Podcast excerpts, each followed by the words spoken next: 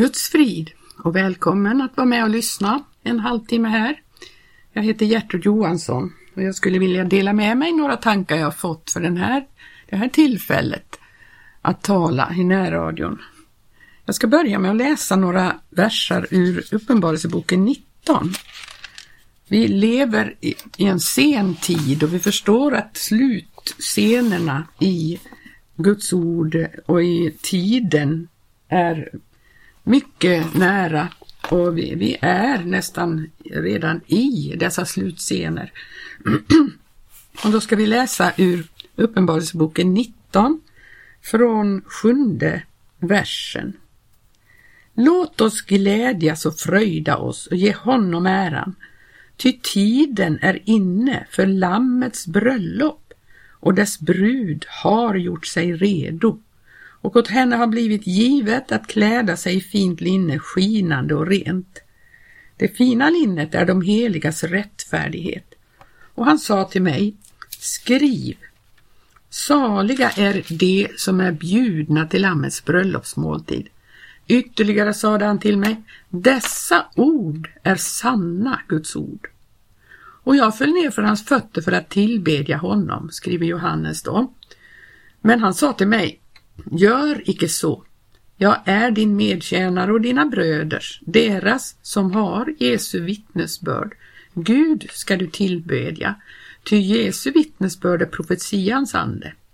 Och så kommer det fantastiska verser här. Och jag såg himmelen öppen och fick där se en vit häst. Och mannen som satt på den heter trofast och sannfärdig och han dömer och strider i rättfärdighet. Hans ögon var såsom eldslågor och på sitt huvud bar han många kronor och hade ett namn där skrivet som ingen känner utom han själv och han var klädd i en mantel som var doppad i blod. Och det namn han har fått är Guds ord och honom följde på vita hästar de himmelska härskarorna klädda i fint linne, vitt och rent och från hans mun utgick ett skarpt svärd varmed han skulle slå folken och han ska styra dem med järnspira och han trampar Guds den allsmäktiges stränga vredes vinpress. Och på sin mantel över sin länd har han detta namn skrivet Konungarnas konung och herrarnas herre. Vi har ju i de här versarna flera olika namn på Jesus, för vi förstår att det är han som han får se här. När han får se himmelen öppen och, och sitter en, den man som sitter på en vit häst. Och han hette trofast och sannfärdig. Och sen hade han ett namn som ingen känner utom han själv. Och sen står det att han har detta namn konungarnas konung och herrarnas herre.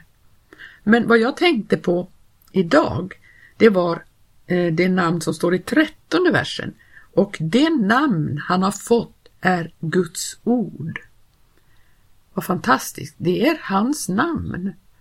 Och därför så kan vi läsa då i Johannes hur, hur ordet kom och eh, eh, blev kött och blod.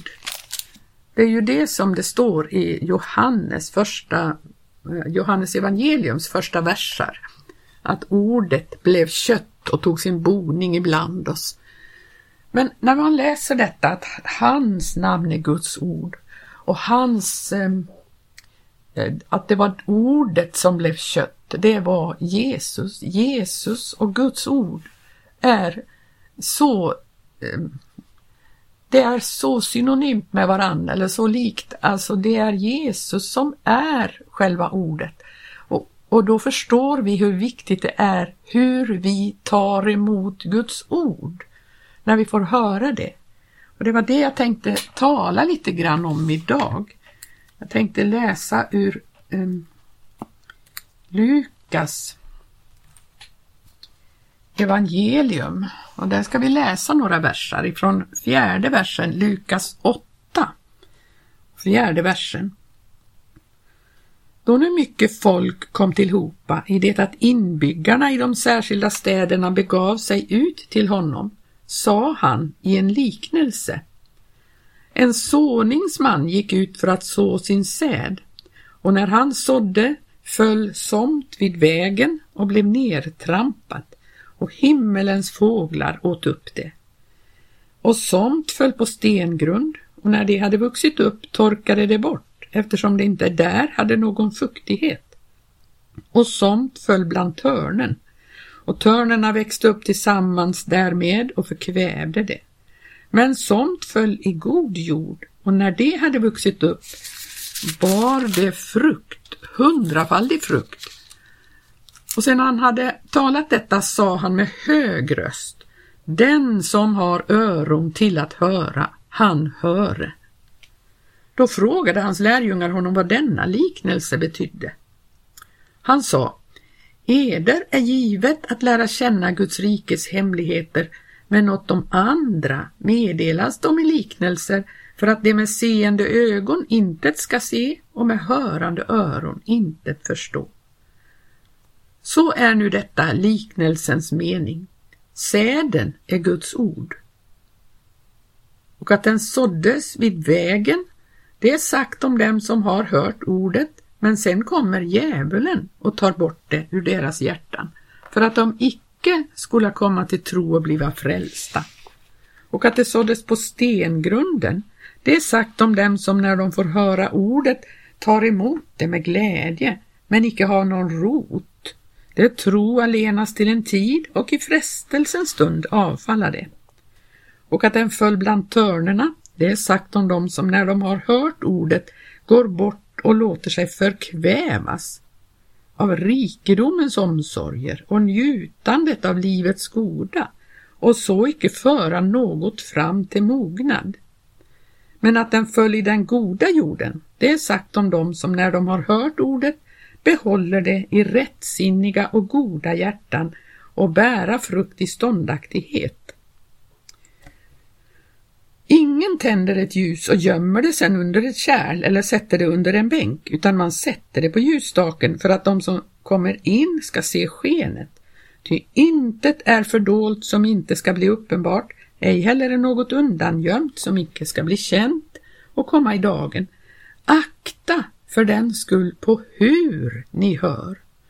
Ty den som har, åt honom ska varda givet, men den som icke har, från honom skall tagas också det han menar sig ha. Det här är mycket att um, tänka på och um, uttyda vad menas med allt det här. Varför skulle en, en del inte höra? Varför skulle det, det står så här med seende ögon ska de intet se och med hörande ögon, öron intet förstå. Varför då? Varför skulle inte de få höra? Jag tror det betyder så här att Guds ord är så fruktansvärt, har sån oerhörd tyngd och dignitet.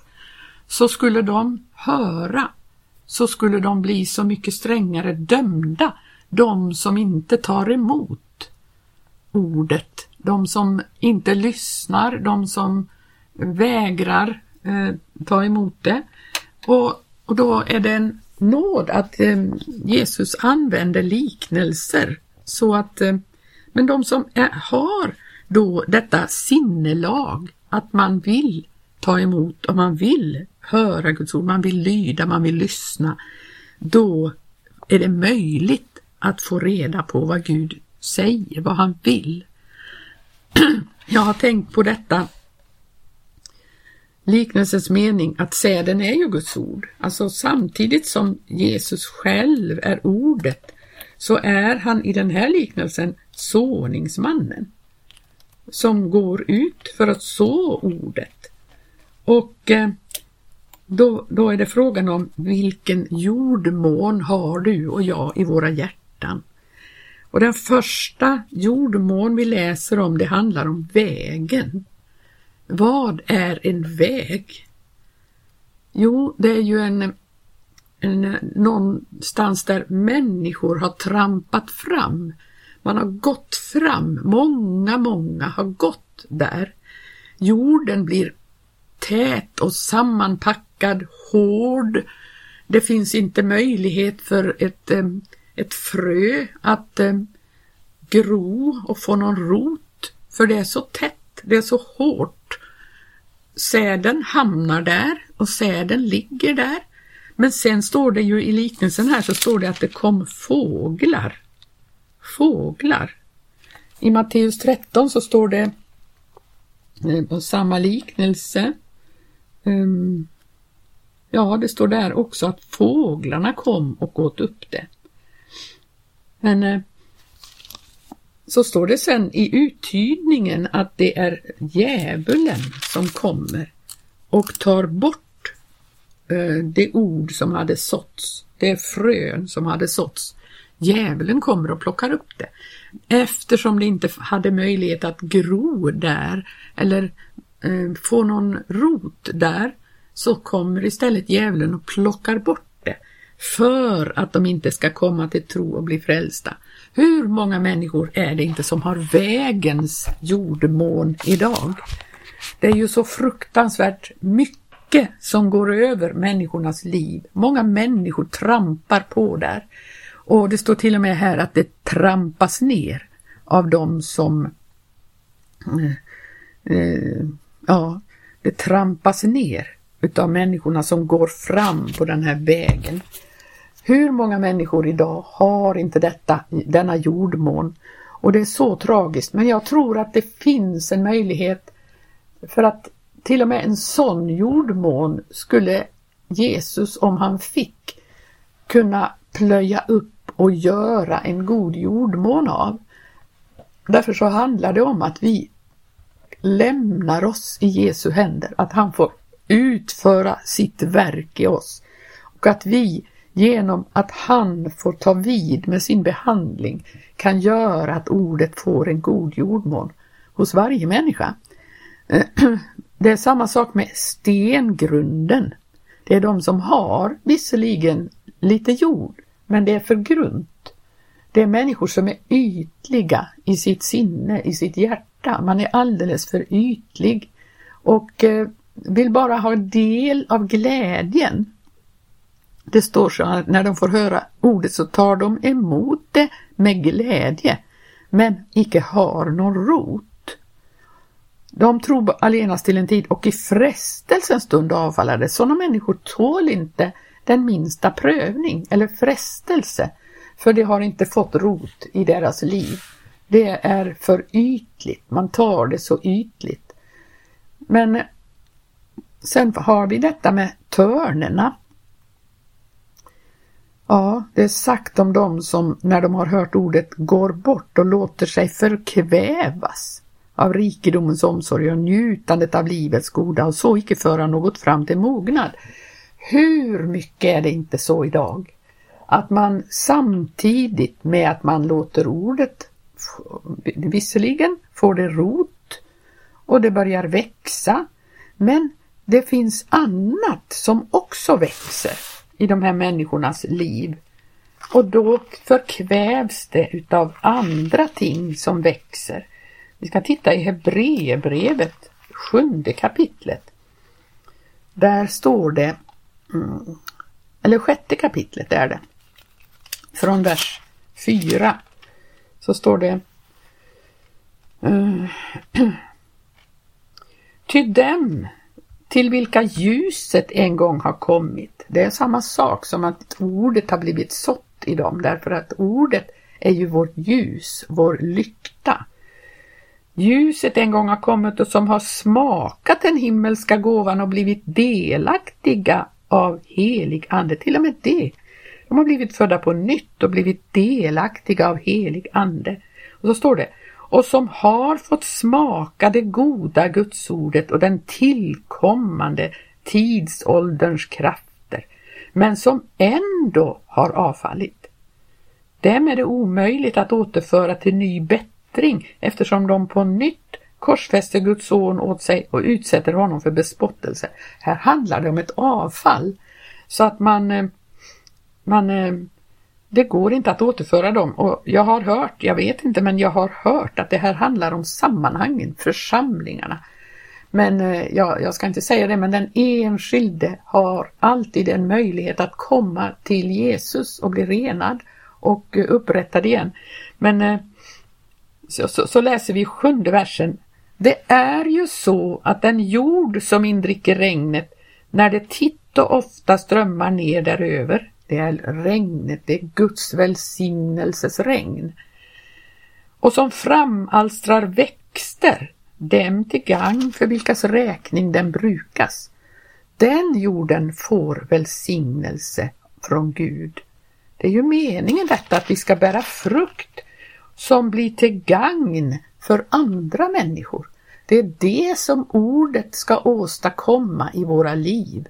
Det är meningen att det, det de ser i våra liv ska vara en frukt ifrån ordet som växer eh, i, i vår jordmån i hjärtat.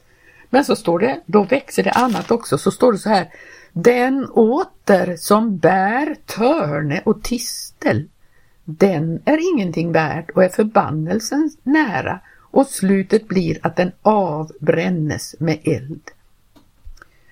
Och så står det, han skriver där till hebreerna, men i fråga om er, ni älskade, är vi vissa om vad bättre är och vad som länder till frälsning, om vi och nu talar på detta sätt.